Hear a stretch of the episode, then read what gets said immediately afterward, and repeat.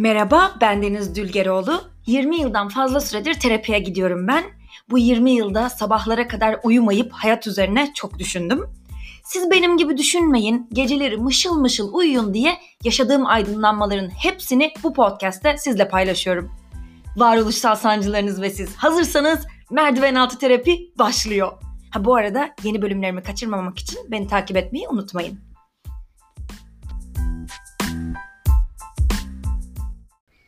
Hello. Merdiven altı terapinin 38. bölümüne hoş geldin baba. Bu bölüm sana yazdığım bir mektup ve ilkokulda hayat bilgisi dersinde öğrettikleri üzere her mektup sağ üst köşeye atılan tarihle başlar. O yüzden her şeye başlamadan önce tarihi belirteyim. Bugün 20 Haziran 2021 Pazar. Babalar Günü. Bugünü uzun zamandır bekliyordum ben. Babalar gününde sana bir açık mektup yazma fikri aylar önce düştü aslında aklıma. Tam olarak ne zaman dersen bana o öfke dolu mesajları attığın gün. Podcastlerimi dinlediğini, annenin güzel anısını bu iğrenç ses kayıtlarıyla kirlettiğimi, annenin ya da senin ailenden herhangi birinin adını bir daha ağzıma almamam gerektiğini klavyenden öfke saçarak belirtmiştin mesajlarında. Okuduğumda sana çok kızdım. Haksız da sayılmazdım. Birincisi eğer babaannemin ölüsünü bana kucağımda taşıttığını insanlara anlatmamı istemiyorsan bunun en basit çözümü bana babaannemin ölüsünü kucağımda taşıtmaman olurdu. İkincisi, ailem dediğin insanlar benim de ailem. Annem dediğin kadın benim babaannem oluyor. Ben diye bahsettiğin adam babam oluyor. Hatta farkında mısın bilmiyorum ama ben de senin ailenim. Ben Deniz. Kızın. Hatırladın mı? Gayri ihtiyari soruyorum hatırladın mı diye çünkü hatırlamadığın da olmuştu baba. Ben 14-15 yaşlarımda genç kızla yeni adım atan ürkek bir ergenken ve annemle sen geçmiş iki dünya savaşına taş çıkaran şiddetli bir boşanma kavgasının içindeyken Türk mahkemesinin bir kuralı gereği annemle birlikte senin kapına gelmek zorunda kalmıştık formalite icabı. Annem yolda söylemişti o ölesiye nefret ettiğim Karabük otobüsünde yan koltuğumda otururken anlatmıştı. Eve dön çağrısı deniyormuş buna. Sen ben aslında canım karımı ve çocuklarımı çok seviyorum diyormuşsun mahkemeye. Onlar beni terk etti diyormuşsun. O yüzden bizi eve dönmeye davet ediyormuşsun. Biz eğer eve dönmezsek sen terk edildiğin için bize daha az nafaka ödüyormuşsun. Yani bir nevi blöf yapıyormuşsun. Dolayısıyla annemin de bu blöfü görüp artırması yani canım kocam ben de seni çok seviyorum çocukları da aldım geldim diye yanında bir çocuk numunesiyle yani benimle kapına dayanması gerekiyormuş. Velhasıl biz geldik o gün. Yalandan bir davete, yalandan hazırlanmış bir valizle icap ettik. Zile bastık, kapıyı açtın. Tam değil ama şu hani uyuşturucu üretilen izbe binalara polis baskın yaptığında böyle kapıyı hafif aralayıp aradan kafasını uzatıp bakar ya böyle gözleri buğulu kafası gidik bir adam. Sen de öyle bizi hiç içeri buyur etmeden artık senin olan evinle bizim aramıza kendi gövdeni siper edip sadece başını uzattın. Bana kısaca bir baktın ve anneme dönüp bu kim dedin. Bir insanın en temel ihtiyacı yemekten üremekten önce var olduğunu bilmektir baba. Öz babasını tanımadığı bir çocuk kendi varlığından şüphe eder, görünmez olduğunu hisseder. Belki de bu yüzden şimdi sağ elimde Can you see me yazıyor. Beni görebiliyor musun? Sen beni o kadar göremedin ki beni en derinime kadar gözleri böyle röntgen ışınları gibi bedenimi geçip içimi görebilen insanlar arar oldum ben. Sen beni o kadar göremedin ki belki de o yüzden bu vedayı Görüntümü de aradan çekip sadece bir ses kaydıyla yapmak istedim ben. Tekrar merhaba baba. Ben Deniz, kızın. Babalar gününden birkaç hafta önce dünyaya gelerek seni son dakikada baba yapan, genç bir doktor olarak yeni açtığın muayenehanene hasta akını olduğu için uğurlu olduğuna inandığın, bereketiyle geldi dediğin o küçük bebek bendim. Sen beni çok sevdin bence baba. İnan ki ben de seni çok sevdim. Artık çoğu hafızamdan silinen çocukluk anılarımı hatırlamak için bazen genellikle de alkollüyken açıyorum eski video kayıtlarımızı. Ne kadar neşeli bir çocuğum ve sen ne kadar neşeli bir babasın. Beyoğlu'nda gezersin, gözlerini süzersin şarkısını söylüyorsun parmaklarını şıklatarak.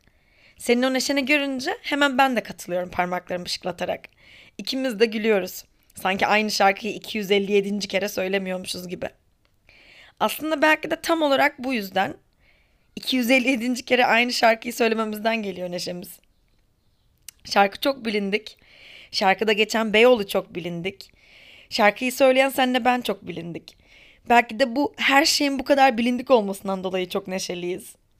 Yani insanı en çok ürküten, huzursuz eden hep bilinmezlik değil mi sonuçta? Sen her şeyin, tüm gerçeklerin açıkça herkes tarafından bilinmesini istersin hep. Muhtemelen de bu sebepten el kameranla çektiğin bu videoların hepsinin başında günün tarihini sesli olarak söylüyorsun. Aslında 90'lı yıllarda üretilen kameran kendisi otomatik olarak görüntüye ekleyebiliyor tarihi. Ama seni bilirim. Teknolojiye muhteşem bir ilgi duysan da bir türlü çözemezsin. O yüzden kameranın tarihini doğru ayarlayamayan sen olduğun halde şu kamera bir tarihi bile doğru giremiyor diye suçu kameraya atar. O gerçekte var olmayan suçu da tarihi kendin söyleyerek telafi edersin. Teknolojiyi seviyorsun ama çok da anlayamıyorsun değil mi baba? Eğitim hayatımdaki kaçıncı üniversiteydi bilmiyorum. Bilgisayar mühendisliği okumaya karar vermiştin yıllar önce seni bir gördüğümde. Yazılım öğreneceğim demiştin. Online oluyor dersler demiştin. Odana kapanmıştın. Sonra Deniz diye bağırmıştın. Odana çağırmıştın. İşte hoca bir dosya yollamış. indiremiyorum benim için indirir misin demiştin. Tıpkı bir zamanlar kameraya yaptığın gibi şimdi de bilgisayara kızıyordun.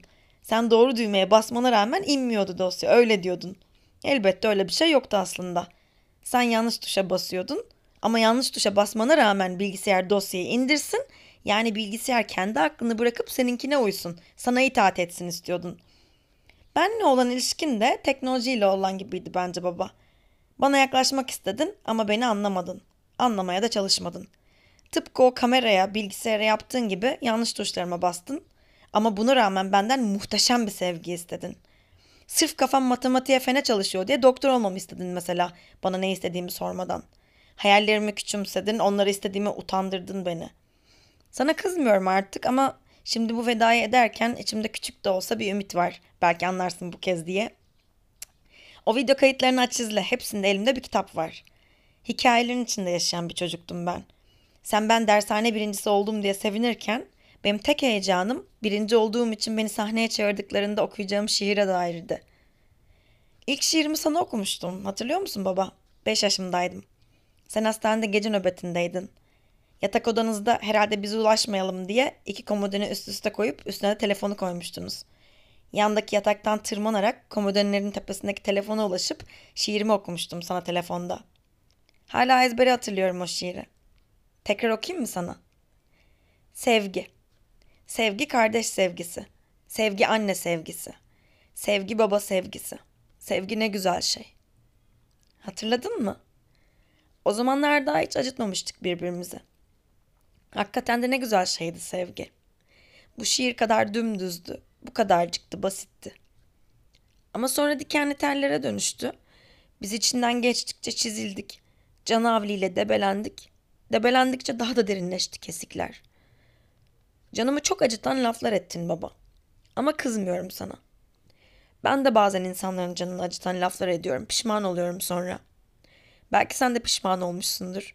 Keşke demeseydim demişsindir de bana söyleyememişsindir. İnsan pişman oldum demeye her şeyden çok utanır. O kötü lafları ederken hiç utanmaz da iş üzgünüm demeye gelince utanır. Bilirim. Didim'de arabanın içindeydik bir gün. Sen ön koltukta bir baba, ben arkada 16 yaşında, hayattaki yerini anlamaya çalışan bir çocuk insan. Bu sahnenin ne önü var hafızamda ne de arkası. Sadece bu an. Dönüyorsun bana ve diyorsun ki ben senin sadece biyolojik olarak babanım. Bu Bumerang diye bir şey var baba biliyor musun Instagram'da? Kısa videolar böyle 5 saniyelik falan sürekli başa sarıp yeniden oynuyor. Senle ben en son konuştuğumuzda yoktu Instagram'da böyle şeyler.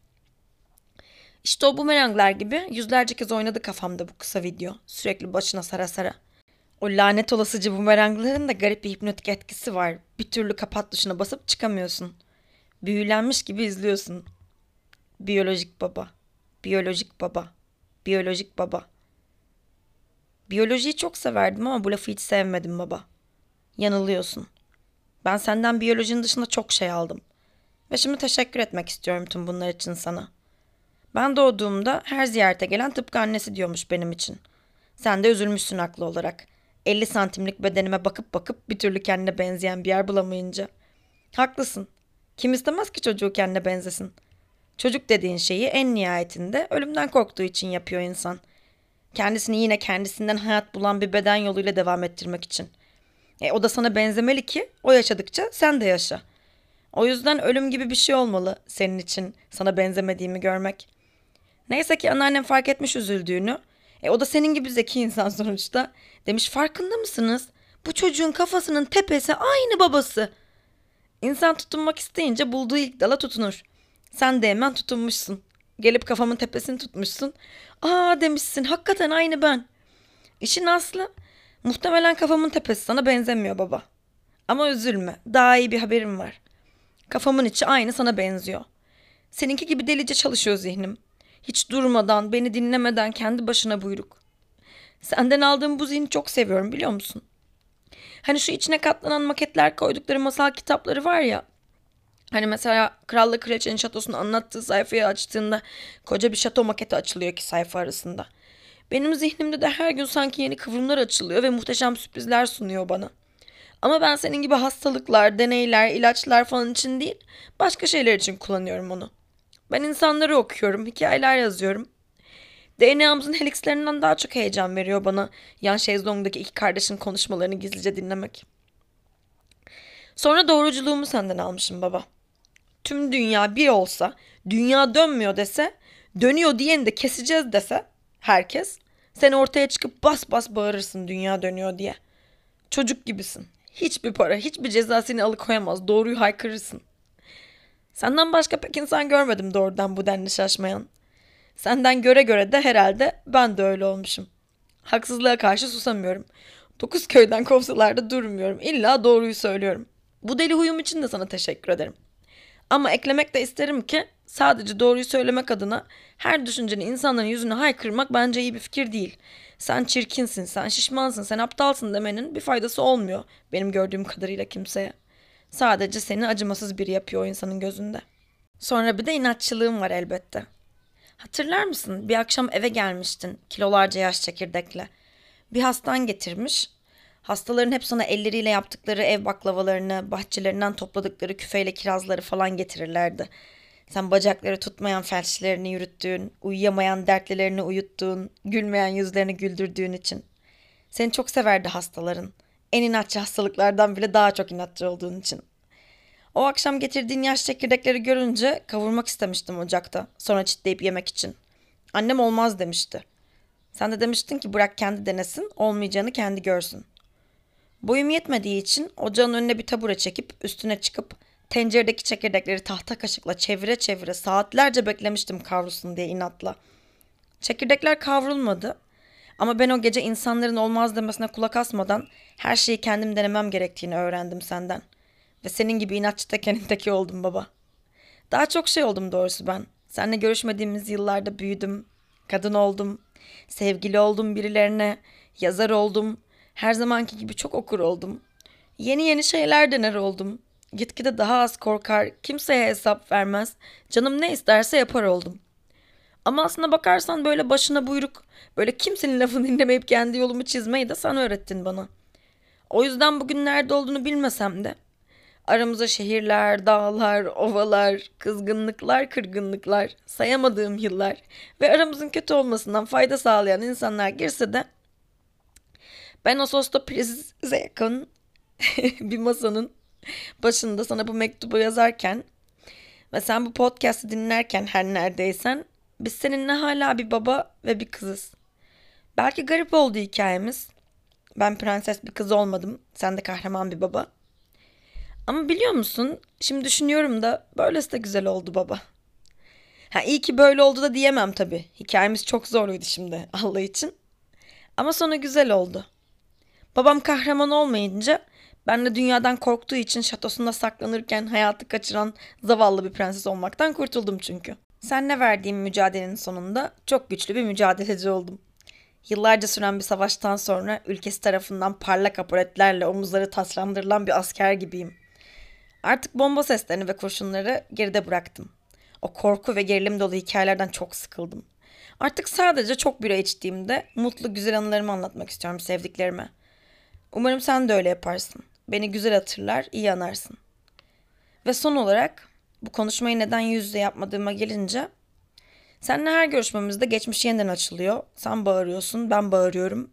Hiçbir yere varamıyoruz. Boynumuzdaki ağırlığıyla bizi aşağı çeken mutsuz anılar zincirine bir halka daha ekliyoruz.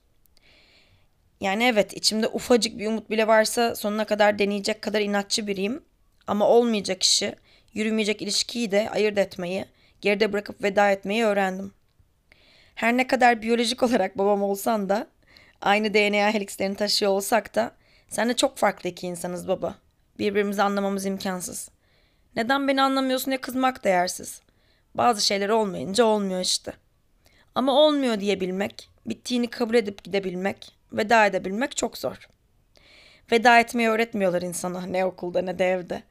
Şınav çekebilmek için hangi hareketleri çalışmam lazım diye sormuştum birine. Şınav çekmeyi öğrenmenin tek yolu şınav çekmek demişti. Çeke çeke öğreniyorsun. Veda etmek de öyle. Ede ede öğreniyorsun. Sadece ayrılmayı bilmediği için çarpık çurpuk ilişkilerini sürdüren bir sürü insan var. Ama ben onlardan biri değilim. Acı çekmek yerine veda etmeyi seçenlerdenim. Yanlış anlama kalpsizin birine dönüşmedim. Her veda kalbimin ortasına düşmüş bir meteor gibi koyuyor hala. Ama hayat bir yol ve herkes kendi yolunu yürüyor. Bazen yollarımız yakınlaşıyor, birlikte yürüyoruz. Ama bazen de uzaklaşıyor ve ayrılıyor yollarımız. Bizim yollarımız zaten nicedir ayrıydı da ben seni taşıyordum aklımda. Ve yollar çok zor oluyor yükün varsa. O yüzden ben son yükümü dağıtmak istedim. Bu bir veda. Bana kattığın her şey için ve her şeye rağmen güzel olduğunu bildiğim kalbini bir zamanlar bana açtığın için teşekkür ederim. Ben seni bir çocuk olarak hep çok sevdim ve sevildiğimi de hissettim. Sonrasında olanları boş verelim artık. Ben hazırım buna. Şimdi ömrünü tamamlamış ilişkimizin küllerini Asos'un denizine saçıyorum. Başka bir deniz taşısın artık içindeki her duyguyu benim yerime. Bu sana son mektubumdu. Yoluma sensiz devam ediyorum artık. Bana iyi şans dile. Ve şimdi gelecek şarkıyı sana armağan ediyorum. Olur da aklına gelirsem, beni özlersen bu şarkıyı açıp dinle güzel bir denize karşı. Güle güle. Kızım Deniz.